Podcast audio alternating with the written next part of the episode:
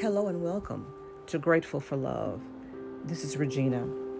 I want to revisit again the book of Romans, chapter 4, uh, beginning at verse 18 and 19. And we were talking about Abraham and how God had promised him that he would become the father of many nations. But at the time that God spoke to him, Abraham had no children, and he was around the age of 100, and his wife was around the age of 90.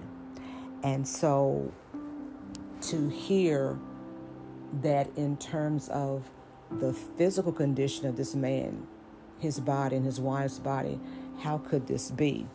But it says in verse 19, without weakening in his faith, he faced the fact that his body was as good as dead. Now, this is the NIV version. So it's saying here that Abraham did not deny the fact that my body's dead. How can I father a child? My wife's womb is dead. How can she receive my seed and carry a child? As I had previously stated in the other episode, but it says he did not weaken in his faith. He knew the facts, but he knew a greater truth, and that was he knew the God that he served. He knew the creator of all things. He knew the one that had told him so many things before in his life as he grew to know God and grew in his relationship with God. And so he chose to trust God and his relationship with him more than the facts. Facts change, beloved. Facts change all the time. And I learned the lesson very clearly a number of years ago when the Lord reminded me that coming up as a child, um, there were World Book encyclopedias. The World Book encyclopedias.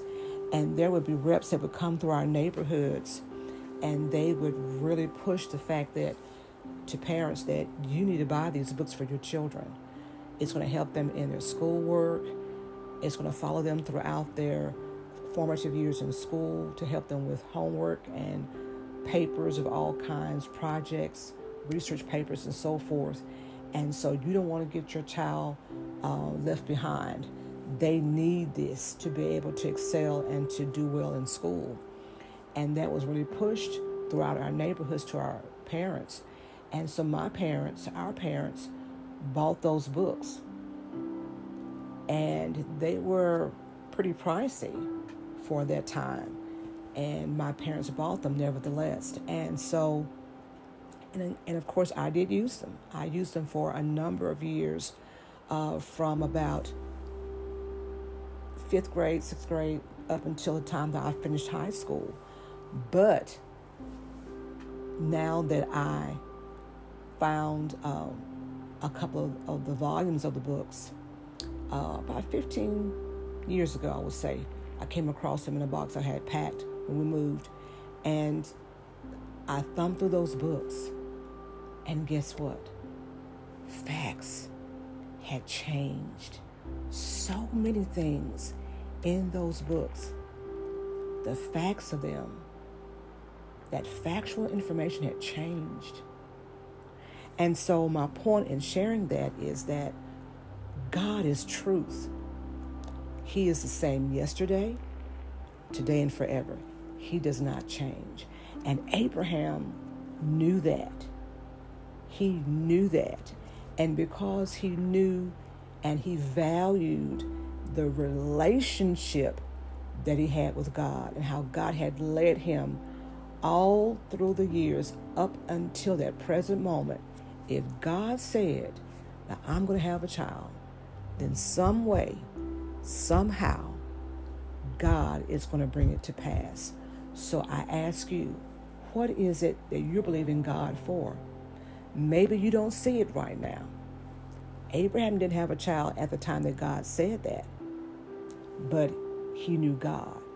And as you walk in the Lord and as your faith grows, please, I implore you, beloved, keep your focus on God, not so much on what you're asking Him for, but on Him and His relationship, your relationship with Him, which you have together. And we know that God is a God who will not lie, He doesn't change, and He will always do what He promises. I pray that this has helped you in some way and that God will continue to bless and keep you. God bless.